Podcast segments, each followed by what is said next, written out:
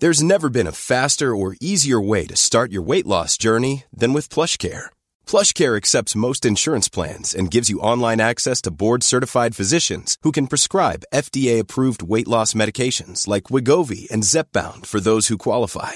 Take charge of your health and speak with a board-certified physician about a weight loss plan that's right for you. Get started today at plushcare.com slash weight loss. That's plushcare.com slash weight loss. plushcare.com slash weight loss. Quality sleep is essential. That's why the Sleep Number Smart Bed is designed for your ever evolving sleep needs. Need a bed that's firmer or softer on either side? Helps you sleep at a comfortable temperature? Sleep Number Smart Beds let you individualize your comfort so you sleep better together. JD Power ranks Sleep Number number 1 in customer satisfaction with mattresses purchased in-store. And now save 40% on the Sleep Number limited edition Smart Bed for a limited time. For JD Power 2023 award information, visit jdpower.com/awards. Only at Sleep Number stores or sleepnumber.com. Hej hej! Hörrni, idag så kommer ni höra två kvinnliga röster. Det är jag och det är min syster Jossan, eller Josefin. Viktor är i USA, så att min syrra hoppade in och var stand-in. Jag visste inte från början vad vi skulle prata om, utan jag hade gett fria händer till min syrra att få bestämma. Hon har lyssnat på alla våra avsnitt, så jag sa Jossan, ta upp någonting som du kanske har saknat under de här 104 avsnitten hittills. Eller någonting som du eh, tror att lyssnarna skulle eh, vilja höra. Och eh, det slutade med att vi, eh, jag eh, fick avgå som terapeut och blev enbart Jessica. Människan och bakom terapeuten. Ehm, väldigt blottande. Jag, det är jättejobbigt emellanåt. Jag gråter en del. Men jag hoppas att det kan ge er någonting. Jag vill ju som sagt leva som jag lär. Och jag vill vara så autentisk och ärlig som möjligt. Och jag vill uppmuntra andra att våga visa sig sårbara. Och bara få vara när prestationen försvinner. Så det är jag nu. Jag är bara jag. Hoppas att, ni, eh, att det ger er något. Nu kör vi. Acceptera att jag sitter här nu och inte är terapeut utan att jag bara är Jessica.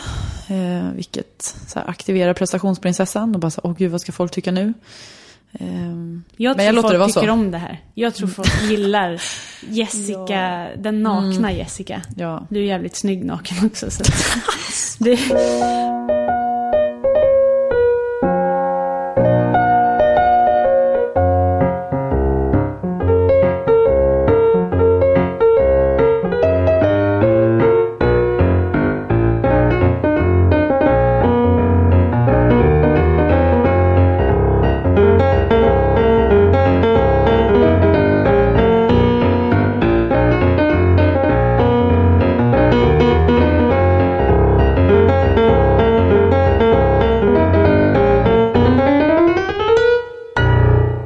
sitter vi här igen. I min soffa, kaffe, choklad och Minus du och jag. morfin som du var sist. Minus morfin. Ja, just det, du gick på morfin sist. När yes. du hade blivit överfallen. Jo. Nu mår jag bra. Var det så länge sedan? Mm, det var i november. Oktober? November? November. Shit. Mm. Det blir ju lite annorlunda nu när vi sitter här med varsin mick. Förhoppningsvis ska jag inte vara så seg nu. Ja, precis. Nej, men det är jätteskönt. Ja. du behöver faktiskt inte försvara dig. Det var jätte... Jag tyckte att det var jättefint förra avsnittet. Där vi pratade om lite om vår barndom och ditt överfall och ja, jag minns inte allt vad vi pratade om men Det var jävligt långt. Fint tycker jag det var. Ja, vi ska försöka hålla oss lite kortare idag. Ja. Typ 25-30 minuter förhoppningsvis. Eh, Viktor är i USA, för er som lyssnar. Hej på er. Eh, därför så fick jag en inhoppare här, en vikarie. Och det är Jossan, min syster. Eh, så att vi, eh, jag frågade henne igår om hon ville spela in podd med mig. Och eh, jag sa att du får bara freebasea och bara fråga fritt vad du vill. Tänkte jag. Spännande. Och så sa du ja, det kan jag göra. Mm. Så jag har ingen aning om vad vi ska snacka om. Vad vill du prata om? Jag vill prata om din självbild. Åh, oh, spännande. och roll som terapeut. Och mm. vad du ser som din privata roll i mm förhållande till din yrkesroll. Eller hur Gud, du ser spännande. på dig själv eh, och identifierar dig. Mm. Ska vi döpa avsnittet till självbild kanske? Kanske det. Jessicas självbild. Mm. självbild. Ja. Det är väl en bra idé. Ja, vad spännande. Mm. Uh, vart ska vi börja då? då? Ja, men, eh, jag börjar väl som Viktor med att fråga hur du mår idag. Fint. Nu Du är ju för övrigt en av de finaste ambassadörerna vi har, de bästa. Du har så här, lyssnat på alla avsnitt och du är alltid så himla engagerad och du kommer alltid med jättefin respons och feedback. Både konstruktiv och så här, ja men det här upplevde jag, det här hade jag önskat mer av och så här. Väldigt uppskattat.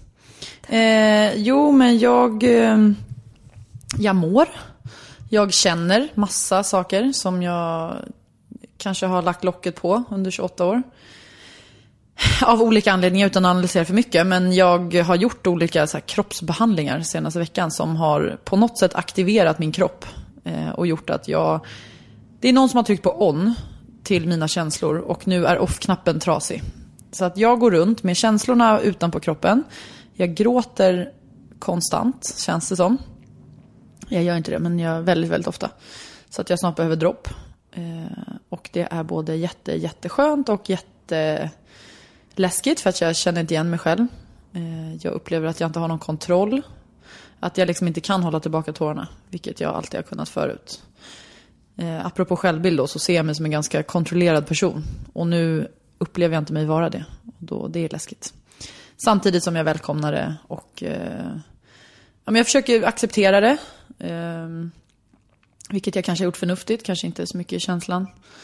Eh, men ser också att det är nyttigt, att jag behöver det här för att få balans. Lite som jag bara har varit i hjärna och huvud i 28 år. Så kanske jag behöver vara bara i känsla ett tag. Och sen hitta så att de integreras och blir vänner. Eh, och hitta den balansen när jag kan trycka på on och off själv. Ja, men jag Så. tycker att det låter som eh, att det stämmer lite med min bild av vad du går igenom just nu. Mm. Men för mig som syster som ser dig i det du, eller där du befinner dig nu. Mm. Så känns det väldigt befriande att se dig framförallt gråta. Mm. Ehm, det har ju, jag har ju haft den rollen mycket. Den Mm. som visar, eller som har känslorna utanpå mer. Mm. Eh, och att du kanske har varit mer, som du säger, kontrollerad. Mm, verkligen. Och eh, jag tror, alltså alla har väl kanske någon gång i livet behov av att verkligen så leva ut alla de här starka känslorna. Eh, Sen är det bra med självkontroll också. Men det kan ju gå till överdrift. Och jag tror att du har hållit inne ganska mycket. Ganska länge. I och med att du också jobbar med det du gör. Det är ju så, det är därför jag tänkte att vi skulle komma in på det lite. För om jag får Ja.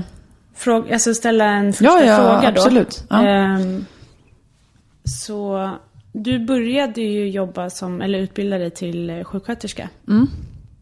Och eh, redan då var du väldigt inne på att du ville hjälpa människor. Mm. Ehm, och eh, sen har du utbildat dig till terapeut och du föreläser och poddar om psykisk ohälsa. Och det, alla de yrkesroller som du har haft och har eh, är för mig väldigt kopplade till just eh, psyket. Men också alltså, eh, både fysiska och psykiska problem. För som sjuksköterska Ja. stöter du också på problem ja, verkligen. eh, hos andra människor. Och att ehm, jag som har pluggat till förskollärare, vi pratar mycket om diskurser, om hur man talar om någonting. Och jag tror att om du ofta är i en diskurs av, alltså som handlar om psykisk ohälsa, eller ohälsa. Jag ska inte säga psykisk Ja, bara, ja, ohälsa, det kan vara fysisk också. Ehm, så, så tror jag att, som du pratar ganska ofta om att man riktar ficklampan mot någonting.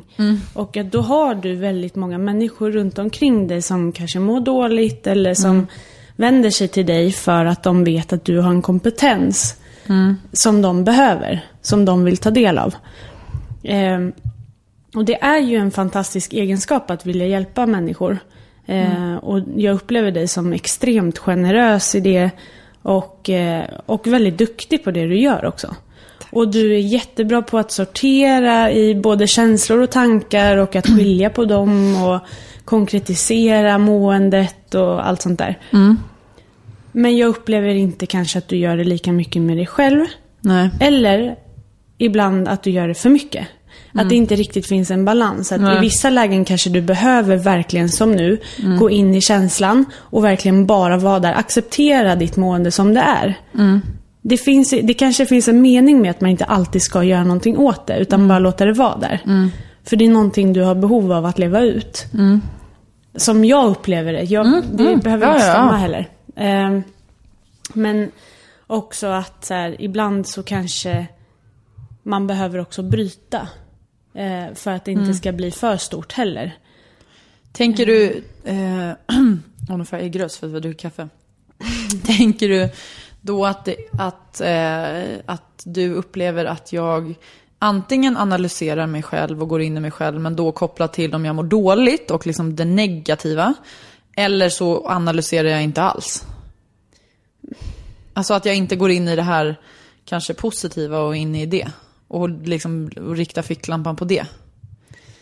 Ja, alltså för jag ser det ju som, och det hade jag egentligen tänkt komma till senare, men alltså hela den här yrkesbanan som du har valt, eh, tycker jag ju tyder på att du har ganska mycket över. Eh, jag vet, vi har ju snott mammas den här metaforen om den eh, bägaren som, Ja, som ska ja. fyllas liksom, inuti en själv. Och att när den är full då har man över och kan ge till andra. Just det. Ehm, och jag upplever ju att man väljer kanske inte en sån, ett sånt yrke om man inte är på något sätt Nej. eh, har fyllt sig själv eller sådär. Eh, för då har man inte så mycket över. Och jag upplever att man, när man mår väldigt dåligt, nu säger jag man hela tiden, men, Ja, men det kan du eh, göra, jag tror att det är ganska generellt eh, för de flesta. Att när man mår dåligt så är man ofta väldigt egoistisk. Och går in väldigt mycket i sig själv och har inte utrymme för andra. Eh, men du har gett väldigt mycket utrymme åt andra och kanske inte så mycket åt dig själv. Och gått in i dig själv på det sättet. Eh, och kanske till och med klandrar dig själv när du gör det. För att då är du inte i den här rollen som du identifierar dig så starkt med. Ja, jag vill återkoppla lite till det där du sa att de som väljer att bli terapeuter eller de som väljer att hjälpa kanske har eh, Vissa har sin bägare full, men jag tror faktiskt att det kan lika gärna och lika mycket vara så att personer absolut inte har sin bägare full. Utan att, för jag har ju upplevt, för mig är det ett skydd också att fokusera på andra för att slippa fokusera på mig själv och slippa tänka på mig själv. Eh, Så att det där att, att man, man har en tom bägare som du fyller med andras eh, vätska eller andras liksom, energi istället för att fylla den själv. Och att du gör det, att din bägare fylls genom att du hjälper andra och, och ja, finns till för andra och sådär. Ehm, så att jag tror att det är både och. Att, Ja men absolut, eller ja. Det, Kan jag så tänka är det mig. ju säkert. Och jag... Det är ju lite det jag är inne på, att du kanske lägger för mycket energi på att hjälpa andra ibland. Mm. Eh, och gör av med för mycket energi som du skulle behöva behålla ibland själv. Jag säger Mm. inte att det är dåligt, för det kan också ge väldigt mycket tillbaka som du säger. Men det får inte bli för mycket fokuserat vid att få den bekräftelsen utifrån. nej. Det var kanske det du menar. Men, Ja, ja, men, ja. men att också hitta strategier för att fylla på sig själv. Och jag, alltså, jag ser ju ändå att du gör det. Du, du jobbar med saker som du mår bra av. Och som du eh, blir inspirerad. Du träffar väldigt många människor i ditt jobb som, som inspirerar dig. Och eh, det känns som att du ändå har valt det för att du verkligen brinner för det. Eh, vilket jag tror är positivt. Eh, och sen, men vid sidan av att kanske så här, ha andra intressen som kanske inte är så fokuserade utåt. Utan mer inåt. Läsa en bok är ett sätt till exempel att här, gå mer in. Ja, det har jag ju, där är det lite obalans. Kan jag verkligen säga. För jag tror alltså just att fylla den här bägaren, att man kan göra det på olika sätt. Som du säger, att du kan fylla på utifrån och in. Men att du också kan fylla på inifrån och i. Och för mig är ju så här som jag har sagt i så himla många poddar, att relationer är för mig en, den största meningen med mitt liv i alla fall. Eh, och jag tankar otroligt mycket energi hos mina vänner. Som jag verkligen har valt med omsorg. Att jag, jag har vänner och människor i min omgivning som verkligen ger mig någonting. Det behöver inte betyda att de mår bra hela tiden. Men, men de berikar mitt liv. Med kärlek, eller närhet, eller skratt, eller ja, insikter. Så. Men det är ju fint för du har ju Eh. väldigt många bra vänner och som är väldigt olika. På Mm, många sätt. verkligen. Och jag tror att eh, det kanske ger dig så mycket just för att du speglar dig eh, de ger dig så många olika speglingar av vem du är och sidor hos dig själv som du får syn på genom dem. Men jag tror att du kanske behöver spegla dig själv mer, alltså inåt. Ja, jag har ju verkligen. gjort det extremt mycket, jag har gjort det för mycket. Att jag har svårt ibland att vända mig utåt och se mig själv mer utifrån. Eh, och jag tror att du kanske ser dig själv för mycket utifrån och kanske lite för lite inifrån. Att min identitet skapas väldigt mycket utifrån mina relationer och mina kontakter. Eh, och kanske inte utifrån vem är jag när jag är ensam. Det, det har jag nog ganska svårt att definiera. Apropå att vara ensam. Eh, tänkte på häromdagen. När jag skulle gå hem härifrån. Eh, så sa du att du inte ville vara hemma. Eh, och jag kan verkligen känna igen mig i det där att ens hem som annars är typ den bästa platsen man kan vara på. Och som, där man känner sig jättetrygg och... För de flesta, för Ja, för de flesta. För alla är det ju verkligen inte så, kan jag tänka mig. Men, men du har ju verkligen byggt upp ett hem som du mår bra i. Eh, och att det kan bli ens största fängelse också när man mår dåligt. Men handlar inte det också om, nu vet jag inte vad du gjorde, om du gick ut och gick eller vad du gjorde. Nej, men, jag blev hemma. men att även om du hade gått ut och gått till exempel. Eh, så hade du kanske ändå känt att du ville fly. För att du vill Ja, fly typ från dig själv. själv, Ja, mer än verkligen. från kanske ditt hem eller... Jag vet inte alls om det går att koppla till Jo, det vi jo, pratade alltså om. men, jo. Eh, något av det här med att fylla sig själv, att Mm. man kanske bara behöver göra i alla fall. Även om det känns som att man flyr eller vad man nu... Mm. Ja, Men det var nog att jag inte ville att mitt hem skulle bli förknippat med enbart dåligt mående. Att jag ville också fylla mitt hem med alltså, glädje och skratt och inte bara Fast sorg då, på då något sätt. skapar ju du på ett sätt ett motstånd mot att må dåligt. Då skapar Ja, du en gud, ja. negativ laddning i att må dåligt. Mm. Istället för att se det som utvecklande eller ehm, att du faktiskt måste kunna integrera alla dina sidor. Även Mm. de som inte känns så jäkla behagliga alla gånger. Mm. Eh, Och det är det här som är det kluvna, för att jag förnuftigt så välkomnar jag verkligen alla de här känslorna, den här, den här sorgen som har infunnit sig som, ja det är sorg för någonting som jag inte riktigt kan sätta ord på. Och skitsamma, för som du sa någon gång att man kanske inte behöver sätta ord på alla känslor. Någon sorg finns i mig och förnuftigt så, har jag, så välkomnar jag alla de här känslorna och jag förnuftigt fattar hur viktiga de är, att de finns, att jag behöver acceptera dem och så här. Och jag har nog förnuftigt gjort det. Men äpplet har inte riktigt trillat ner till hjärtat, om man nu får ta hjärtat som en metafor för känslocentret. Så att jag, det är inte så att jag sitter här och njuter i min sorg. Så. Direkt. För er som lyssnar nu så kan jag säga att man ser att du blir berörd Jessica av att bara prata om det. Och det ligger väl säkert någonting eh, tungt i det. Att, eh, har du på något sätt, tror du, stängt av delar av känslor för att du har behövt intellektualisera saker eller vad? Ja, nu rinner tårarna för övrigt. Eh, ja, alltså... Ja, men någonting som... Eh, jag har som sagt fått eh, behandlingar av en bekant till mig som gör bodywork. Alltså det finns väl, jag vet inte riktigt vad hon kallar det, men eh, hon löser upp spänningar i min kropp. Så att jag ligger egentligen och andas och så gör hon en typ av akupressur, skulle man kunna kalla det. Hon trycker på olika delar och, och liksom, ja. Så att hon aktiverar ju massa saker i mig. Eller det är i alla fall det som blir resultatet oavsett vad hennes intention är. Men det är det som händer. Och hon sa efter, för att jag låg och tårarna bara spruta när hon eh, gjorde den här behandlingen sist. Och, och hon sa det att eh, jag ser på dig att du vill släppa fram det. Men det är också någonting som gör att du håller hårt. Liksom. Det är någonting, det sista släpper du inte. Mm. Och det kan ju finnas ett syfte med det och att det kan vara nyttigt också. Att, man, att jag har viss kontroll kvar. Att jag inte bara kan kapitulera och bara sådär, förlora mig i allt. Och det kanske behöver ta tid, det kanske behöver gå i doser och sådär. Ehm, Men hon sa att du kan bara, så här, när du väl liksom sitter där och gråter och hamnar i det här.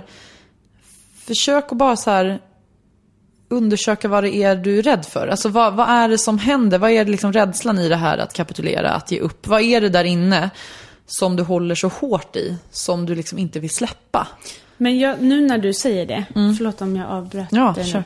Men, eh, för jag frågade ju också så här, vad är det som eh, du har stängt av? är något jag inte vill det släppa fram. Ja. Men jag tror kanske inte... Det är det här jag vill komma till, att då hamnar man ju igen i analys. Exakt. Och att, ja precis, sätta ord på allting. Och att du Ja, kanske verkligen. bara behöver vara i den känslan att ja, det är skitjobbigt och jag vet inte vad det beror på. Och jag skiter i vad det beror på. Och det är skitbra att du påminner om det, för jag tror verkligen att många gånger när vi mår dåligt att det är som ett, så här, det är som ett, ehm, ett, eh, vad heter det? Inte försvarsbeteende, gud vad heter det? Undvikande beteende eller eh, flyktbeteende eller skyddsbeteende. Att börja analysera känslor. Att se varför mår jag så här? För att om vi förstår så har vi ju kontroll. Och om vi har kontroll så känner vi oss trygga och det är lugnt. Och det är bra att du påminner om det och även ni som lyssnar att ha det med er. Att när ni får sådana här känsloöversvall eller overload som jag har nu. Att kanske bara försöka gå in i känslan och bara vara i den utan att undersöka varför. Bara låt den få finnas där. Man kanske inte ens måste sätta ett ord på det. Ja, för jag tror ju Bara att känslor blir både större och faktiskt på ett sätt farligare Mm. för oss. Eller blir någonting att vara rädda för om vi hela tiden måste kontrollera dem. Ja, speciellt så blir det ju panik ju när vi inte kan det. Ja, Men känslorna dyker ju upp av en anledning. Det finns Mm. ju ett behov.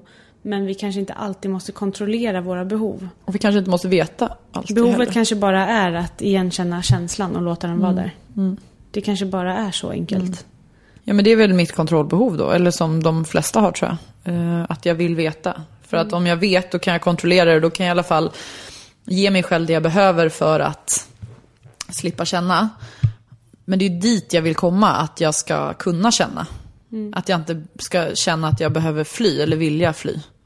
Utan så här bara låta mig vara i det. Ja, för pratar inte ni om... eh, Är det i kommunikologi ni pratar om eh, balansen mellan att vara i dåtid, nutid och Framtid. Ja, det är Att en det- av de det- eh, grundsorteringarna inom Ja, kognikologin. För att jag upplever ju att du är väldigt mycket i framtiden. Ja. Eh, hela tiden. Och Verkligen. jag har varit väldigt mycket i dåtiden. Jobbar jättemycket för att hamna mer i nuet. Eller kunna bara vara närvarande. Det handlar ju om närvaro. Eh, Man kan se det som så här, ältaren, knarkaren eller gadden. Om man nu ska, om man ska ha en bra liknelse på de här fem olika obalanserna. Vilken är vilken? Ja men dåtid är ältaren som aldrig kommer vidare. Som bara ältar och ältar och ältar. Och blir bitter. För att åh, om jag hade gjort sådär, om jag hade bla bla. Eh, knarkaren är, då, är nutid. För att om du är hög på kokain så är du väldigt närvarande här och nu. Och bara älskar livet precis här och nu. Du kanske inte har så mycket tanke varken framtid eller dåtid. Och framtid, gadden, det är alltså de med gadd, eh, generaliserat ångestsyndrom, som hela tiden är tänk om, tänk om, tänk om. Och när där framme och du vet katastroftänker och ska planera och så. Och allt är ju till gott på gott och ont. Och det är återigen det här med balans. Det finns inget rätt eller fel, utan det finns funktionellt och inte funktionellt. Ibland är det ju jättefunktionellt att vara i framtid. Och ibland är det jätte... men ja, alltså när du mår olika. dåligt så är du ju också i framtiden. Och det är ju därför du får svårt ja, att acceptera. Därför att då vill du ju vara någon annanstans än där du är just nu. Verkligen. För du vill inte må som du gör just nu. Det Mm. vill säga du vill vara någon annanstans, du vill fly. Ja, men och det där det tror jag verkligen på. det Alltså, allt, alltid när vi inte är här och nu så tror jag att det handlar om att vi inte trivs här och nu. Alltså att om man är kär till exempel, som du är nu, så är ju du väldigt bra på att vara väldigt närvarande här och nu. För att du älskar stunderna som du är med Micke och bara sugs upp i hans energi. Vilket gör att om du älskar här och nu, det är väl klart att du inte flyr från det du älskar och det du får energi av. På samma sätt som att om jag inte älskar mitt nu och tycker att det är härligt så är ju ett bra flyktbeteende i att fly in i framtid. Eller dåtid om det innebär nostalgi eller ja. Fast jag tror inte det stämmer helt och hållet heller. För att jag, det är klart att jag är mer här och nu, nu, än, vad, än vad jag kanske eh, normalt sett eh, brukar vara. Man ska ju inte säga att man är på ett visst sätt heller. Men jag upplever ju också att eh, jag börjar planera framtid eh, för att jag är kär. Och det är inte heller kanske det bästa. För att jag vill ju verkligen njuta. Eh, Och det kanske är så här, ja, jo, men det, ja, man kan alltid hitta någonting att bli bättre på. Man kan alltid hitta... Men jag minns att i alla fall apropå här och nu, för dels så du har ju läst Eckart Tolles bok Power Now och håller på med hans andra bok. Vad heter den nu? A New World? Nej? Ja. Ja. Eh, ja, som handlar om det här viet, att prata mindre jag och du utan mer som ett vi. Mm. Skitsamma. Men det här med, jag har inte läst klart Eckart Tolle. Eh, men jag har blivit väldigt inspirerad för att du, jag upplever att du har tagit till dig den boken väldigt starkt. Och att du är väldigt bra på att pedagogiskt förklara vad det är hans liksom, huvudbudskap är. Och jag minns förra sommaren när du, jag tror att du hade börjat läsa den då. Ja, när vi sa jag mycket så när vi, läsa eller hur? Mm. Ja, eh, när vi satt på mycket så här, uteserveringar, vi hängde väldigt mycket förra sommaren. Mm. Och vi påminde oss själva om så här, i typ varje skål eller i, så här, när vi tittade på den så sa vi så här, här och nu.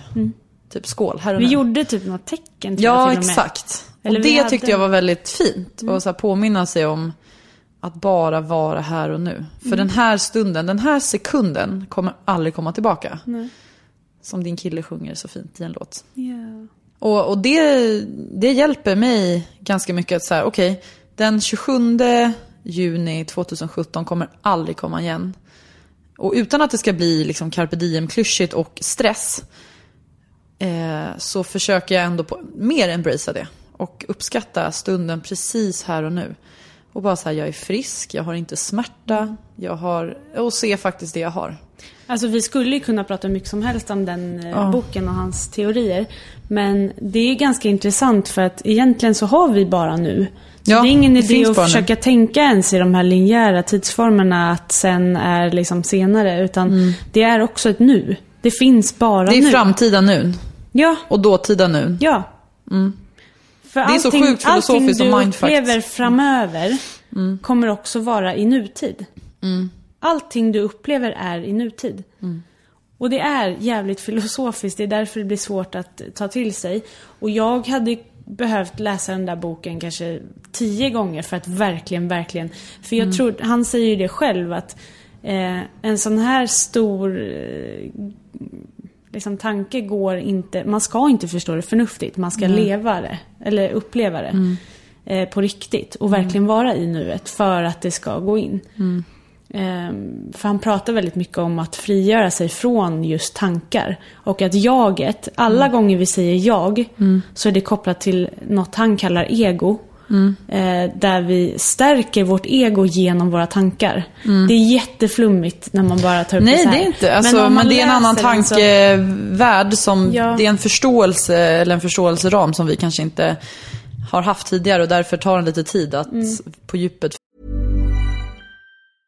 This is Paige, the co-host of Giggly Squad, and I want to tell you about a company that I've been loving, Olive and June. Olive and June gives you everything that you need for a salon quality manicure in one box. And if you break it down, it really comes out to $2 a manicure, which is absolutely insane. It's also so easy to get salon worthy nails at home with Olive and June. The difference between how your nails used to look when you did them yourself and now with the Manny system is a complete game changer. The best thing about Olive and June too is it's a quick dry. Dries in about one minute, lasts for five days, and full coverage in up to one to two coats. Visit oliveandjune.com slash perfectmanny20 for 20% off your first system. That's oliveandjune.com slash perfectmanny20 for 20% off your first system. There's never been a faster or easier way to start your weight loss journey than with PlushCare. PlushCare accepts most insurance plans and gives you online access to board-certified physicians who can prescribe FDA-approved weight loss medications like Wigovi and Zepbound for those who qualify. Take charge of your health and speak with a board-certified physician about a weight loss plan that's right for you. Get started today at plushcare.com slash weight loss. That's plushcare.com slash weight loss. plushcare.com slash weight loss. Quality sleep is essential. That's why the Sleep Number Smart Bed is designed for your ever evolving sleep needs. Need a bed that's firmer or softer on either side? Helps you sleep at a comfortable temperature? Sleep Number Smart Beds let you individualize your comfort so you sleep better together. JD Power ranks Sleep Number number 1 in customer satisfaction with mattresses purchased in-store. And now save 40% on the Sleep Number limited edition Smart Bed for a limited time. For JD Power 2023 award information, visit jdpower.com/awards. Only at Sleep Number stores or sleepnumber.com. A lot can happen in three years, like a chatbot may be your new best friend. But what won't change? Needing health insurance. United Healthcare Tri Term Medical Plans, underwritten by Golden Rule Insurance Company, offer flexible, budget friendly coverage that lasts nearly three years in some states. Learn more at uh1.com. förstå. Mm.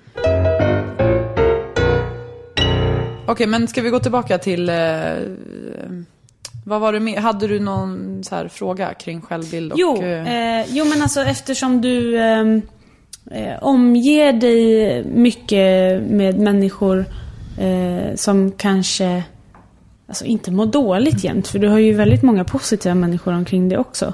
Men, och man kanske inte ska värdera det så mycket heller. Men eh, vem är du när du inte är terapeut? För jag upplever ju att du blir terapeut med mig också ibland. Och det är inte ibland. ditt Ja, men det är inte ditt fel på något sätt. Mm. För jag, jag tror att jag också jag kanske också identifierar dig mycket mm. med den bilden. Mm. Vilket gör att jag också kommer med mina problem. Eller att jag också kommer och vill prata. Men vad, vem är du när du inte är i eh, analys och eh, att prata känslor och tankar? Oh, eh, svårt att svara på med en mening. Eh, spontant tänker jag att jag inte har utforskat den sidan av mig själv tillräckligt. Det finns ju en Jessica som inte är terapeut. Eh, däremot kanske jag inte har gett henne så mycket utrymme att få finnas. För att jag fått så mycket bekräftelse för den andra sidan. Eh, jag har känt mig betydelsefull när jag, eller jag känner mig betydelsefull eh, när jag får hjälpa. Mm. Och, eh, men... Eh, det behöver inte vara antingen eller heller. Nej, exakt. Såklart. Eh, nej, men jag upplever väl att det som spontant dyker upp, det är nog att jag upplever mig vara en ganska autentisk person.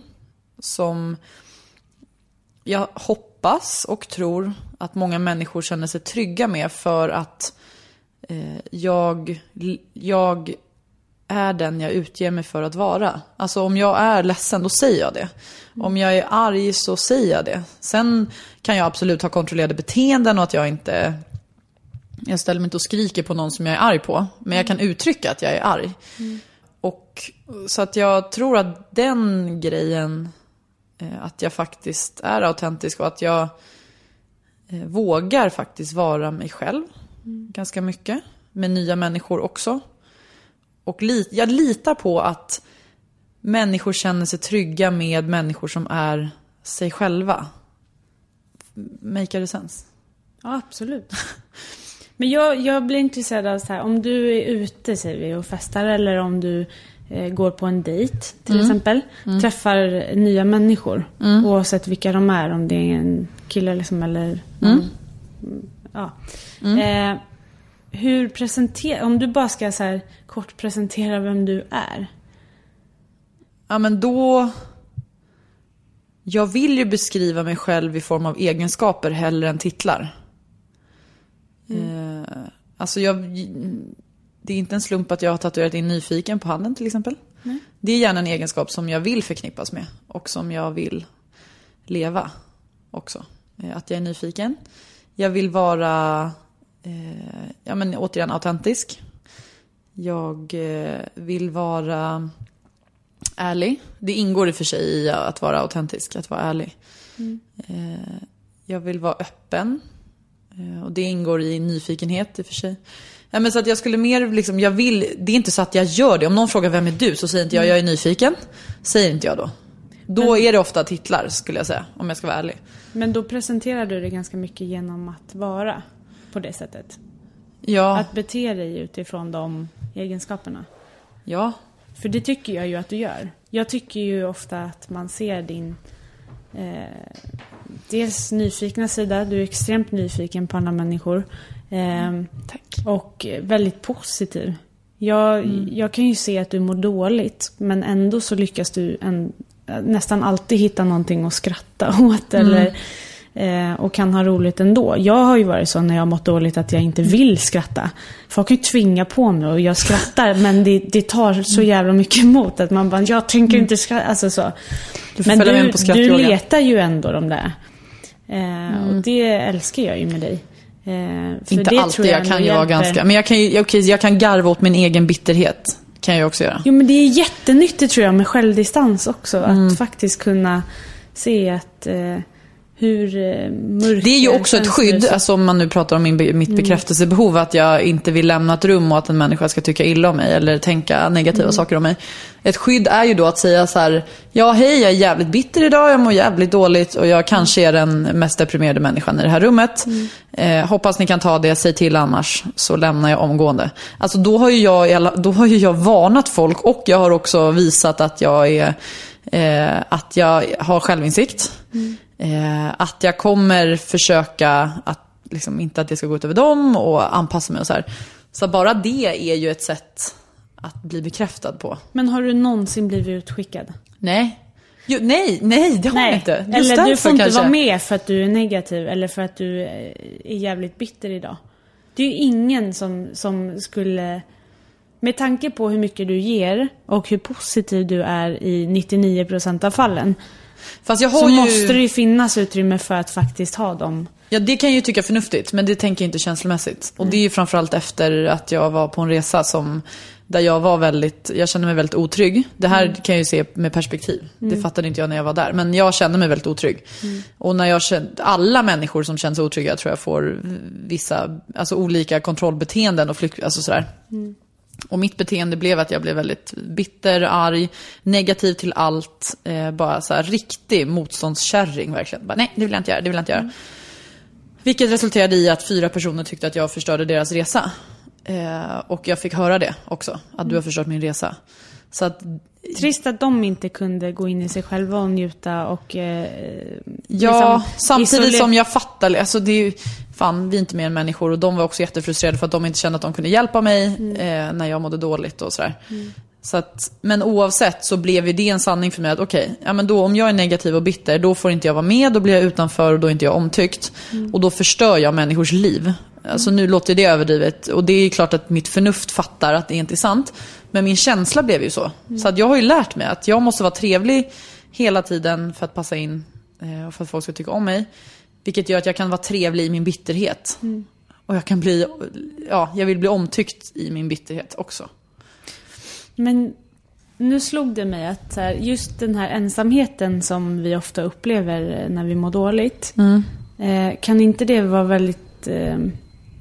Alltså att man kan se det som att då bekräftar man den bilden av sig själv. Att man är ensam. Genom att man ut, alltså signalerar utåt att Ja men att, att det blir så tydligt utåt att man mår dåligt och att då behandlas man därefter och så bekräftas bara den bilden av hur ensam man är.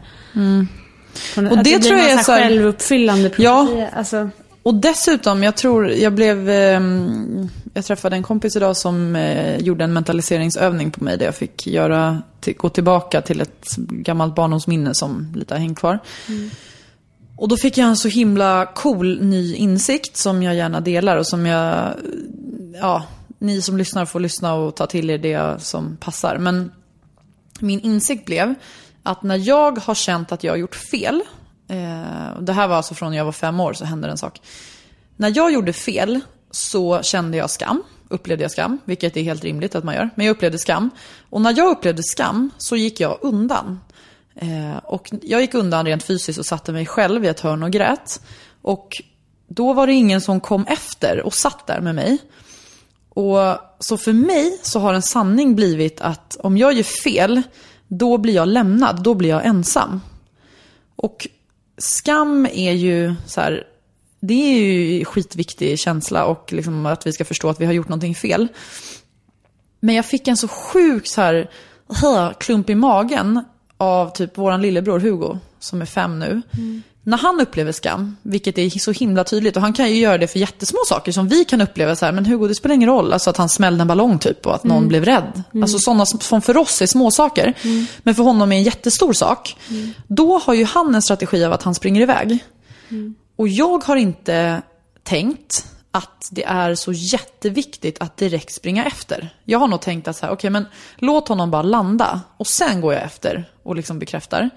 Medan när jag, fick, när jag upplevde det här själv, mitt minne, så blev det så här, då fick jag en ny insikt om att så här, nej men fy fan och vara själv i sin skam. För jag mådde så jävla dåligt. Alltså jag kände mig så övergiven och lämnad och ensam. Och det där ska jag verkligen börja jobba med nu. Att så här, hur hanterar jag min skam? Vad behöver jag när jag känner skam? Mm. Min sanning är att, eller ja, övertygelse är att jag absolut inte behöver vara själv. Och typ idag när, du, när vi pratade om en sak som gjorde att jag upplevde jättemycket skam. Mm. Så stannade du kvar och kramade mig.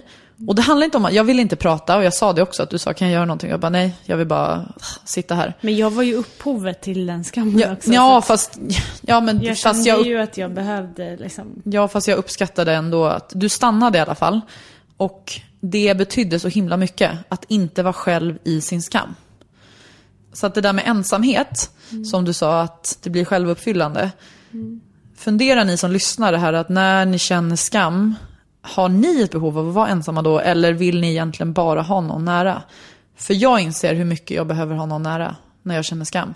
Så att inte den skammen djup, blir djupare rotad. Och blir en, alltså att det leder till så mycket andra konsekvenser. Att jag får en annan själv, en negativ självbild, att jag ser mig som värdelös, att jag inte passar in, att jag typ, jag får inte göra fel för då blir jag ensam. Alltså sådana så här men då är det ju igen att du behöver få bekräftat utifrån att dina känslor är okej. Även skammen. Jag, ja. Att det finns ett behov av att, men som barn kan jag verkligen förstå att eh, om man inte har fått det så blir det väldigt svårt som vuxen att acceptera de känslorna i sig själv. Men det är väl lite det så det har varit. Så kanske det är därför det ja, sitter så djupt hos dig. Men att du kanske verkligen behöver öva på det idag, trots att du mm. kanske inte hade riktigt... Eh, att du mm. fick den bekräftelsen som barn. Men jag kanske behöver bli känslor. trygg i den först, mm. tillsammans med någon. Mm. Så att jag känner att okej, okay, det är okej okay att uppleva skam. Mm. Det är okej okay att uppleva sorg, det är okej, alltså sådär. Så att jag bara blir trygg i själva känslan. Och sen när jag har gjort det med någon, då kan jag försöka uppleva det själv. Att du får stöttning i att ja, först. jag ser och jag tycker att det är okej. Eller jag Exakt, att bara få... Ja. För att någon sa att det här med skam, att vi ska det är viktigt att känna skam när någonting händer som vi gör som är dumt. Men mm. så fort vi liksom har fattat att oj, det där var fel, då ska vi inte känna skam längre. Mm. Det är det som är problemet, att vi går med skam så långt efter och mm. skuld. När någonting redan har inträffat och det har gått en tid. Och då har skammen inget syfte. Då förstör den oss bara. Och det, ja.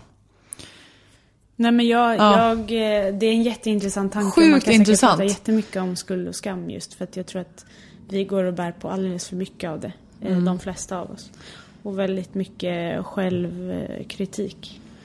Ja, verkligen. Det. Så det, det är ju verkligen något att jobba med. För Men du är väldigt... Det är, det, jag tycker att det är inspirerande med dig och sån eftersom vi är ganska olika. Vi har levt ganska olika liv senaste åren. Eh, och du har jobbat med ditt på ditt håll och vi har väldigt olika syn på vår uppväxt och mm. Eh, ja, väldigt olika saker fast ändå gemensamma världar på något sätt. Vi har växt upp i samma värld men vi har olika upplevelser av den världen. Typ. Vilket mm. är väldigt... Eh, eh, jag blir väldigt inspirerad och det, jag lär mig väldigt mycket. Och det är kul att du kan komma med det är lite ny roll för mig, att, så här, att, eftersom du är lilla syster att, mm. att du ska så här, stötta mig och... Alltså, jag börjar jag bli mer trygg i det. Jag är bara glad över det. Jag eh, har ju varit ja. jättefrustrerad länge över att du inte har släppt in mig och inte mm. vågat berätta saker för mig för att du tror... Men jag, jag har ju svårt att släppa in att folk. Att du måste skydda mig på något sätt. Mm.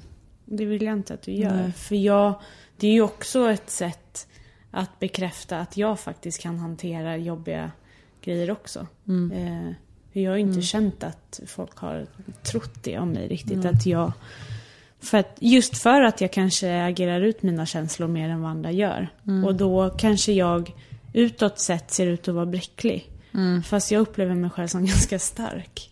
Ja, gud, där tror jag verkligen folk har, alltså att vi har upplevt som att jag upplevs kanske som den starka och du som den svaga, inom parentes, eller situationstecken. Men jag upplever inte dig som tvärtom. svag. Nej, bara för nej. att vi är olika där. Men jag är utan... nog mer skör tror jag. Och mer eh, sårbar.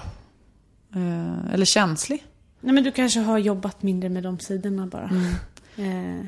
Jag tycker en viktig, en viktig del av det här, för er som lyssnar, just det här med som du säger att acceptera och vara i känslan och kanske se att jag kanske behöver vara i den här känslan precis just nu där jag är. Mm. Utan att analysera varför, Utan att analysera vad den beror på, vad jag ska göra med den. Utan bara så här, nu är den här.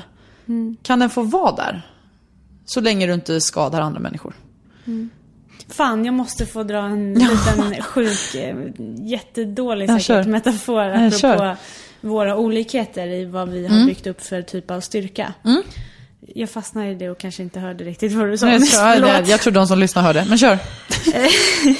Nej men att du kanske har byggt upp ett hårt skal. Ja, Alltså utåt sett är du väldigt stark. Ja. Eh, och tar kanske inte åt dig så mycket av eh, andras kommentarer eller kritik på samma sätt. Eller eh, kan Mm. verka som att du har koll på läget och liksom eh, robust. Mm.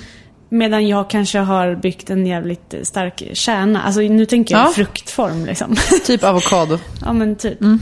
Eh, jävligt, eh, ja skitsamma. Eh, men att du kanske skulle behöva bygga upp en starkare kärna. Mm. Att den kanske behöver liksom eh, rullas Ja. några gånger eh, till. Ja, Och absolut. att jag kanske har större behov av att bygga på min integritet utåt. Ja, just det. Nu säger jag Ja, integritet säkert. och det behöver inte vara samma sak. Men jag tror att det är kanske det som... Men ditt skal, vi kan ju hålla det Ja. vid metaforen. Ja. Så får folk tolka det som de vill. Med skal och kärna. ja, absolut. ja, jag vet inte om det var så bra. Men Bra metafor. Let's make an avocado. Ja, alltså den här hjärnan är flummig. Ja, Vill du avsluta med något Jossan innan vi slutar? ehm, jag tyckte att det var väldigt fint att eh, få höra en annan sida av dig. Ehm, även om jag kanske känner till den bättre än många av de som lyssnar. Ehm, men jag tror att det kan ge eh, andra någonting. Och sen så har jag lärt mig en del på vägen. Både om mig själv och om dig. Nej men det var jätteroligt att få vara med. Faktiskt. Tack snälla för att du var med. Har det gett dig någonting? Ja, massor. Eh, Ny roll, eh, vilket är jobbigt. Jag försöker acceptera det. Jag försöker acceptera att jag sitter här nu och inte är terapeut utan att jag bara är Jessica. Eh, vilket så här, aktiverar prestationsprinsessan och bara så, åh gud vad ska folk tycka nu? Eh, Jag Men jag tror vara folk tycker så. om det här. Jag tror folk gillar Jessica, den nakna Jessica. ja. Du är jävligt snygg naken också. Så det är Sjukt utifrån och in. Ja, de får se den metafor-nakna Jessica. Inte den fysiskt nakna Jessica. Ja, Nej, den får du spara Eh, till någon speciell. jag sparar till någon prins. Ja, Hörrni, tack för att ni har lyssnat. Och eh, som sagt, jag försöker leva som jag lär. Eh, nu är jag autentisk. Jag eh, försöker vara ärlig. Och jag vill verkligen uppmuntra er andra att också vara det. Och jag tror att att visa sig sårbar kan människor aldrig kritisera. Och i så fall är de dumma i huvudet. Det får bli min slutlang. Vicky Boy, för fan, kom tillbaka och gör ditt jobb. Jag, jag eh, känner att jag har hört färdigt av min röst nu. Men Du har inte börjat höra din rösten? Nej, men det var i alla fall jätteroligt att få vara med. Och eh, jag vill bara... Jag vet att eh, ni får jättemycket cred för den här podden, men jag kan verkligen intyga att eh, de är minst lika fantastiska privat. Eh, Du är partisk. Jag är jävligt partisk. men det är också sant. Jag tror att många Just det. håller med. Ehm, men jag älskar dig Jessica och du är bäst och jag hoppas att du eh, får eh, hitta lite ro i dig själv och eh, snart mår bättre. Utan att ta bort Tack. känsla. Jag gillar din partiska sanning. Eh, och jag älskar dig och eh, tack för att du alltid står nära oavsett. Det betyder jättemycket. Tack ni som lyssnar. Eh, hoppas ni har sådana fantastiska människor som jag har, som min syster. Att ni har minst en sån person i er närhet. Eller att ni kanske är den personen för er själva och för andra. Puss och kram på er. Hej då! Puss och kram!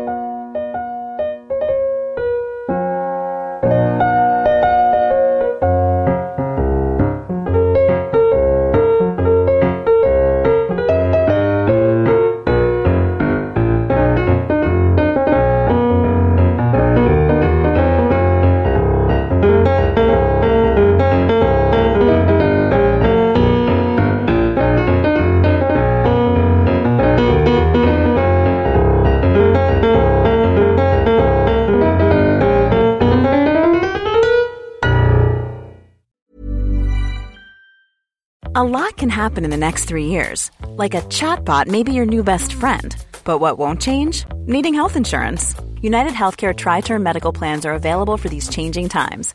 Underwritten by Golden Rule Insurance Company, they offer budget friendly, flexible coverage for people who are in between jobs or missed open enrollment. The plans last nearly three years in some states, with access to a nationwide network of doctors and hospitals. So, for whatever tomorrow brings, United Healthcare Tri Term Medical Plans may be for you. Learn more at uh1.com. A lot can happen in three years, like a chatbot may be your new best friend. But what won't change? Needing health insurance. United Healthcare Tri Term Medical Plans, underwritten by Golden Rule Insurance Company, offer flexible, budget friendly coverage that lasts nearly three years in some states. Learn more at uh1.com.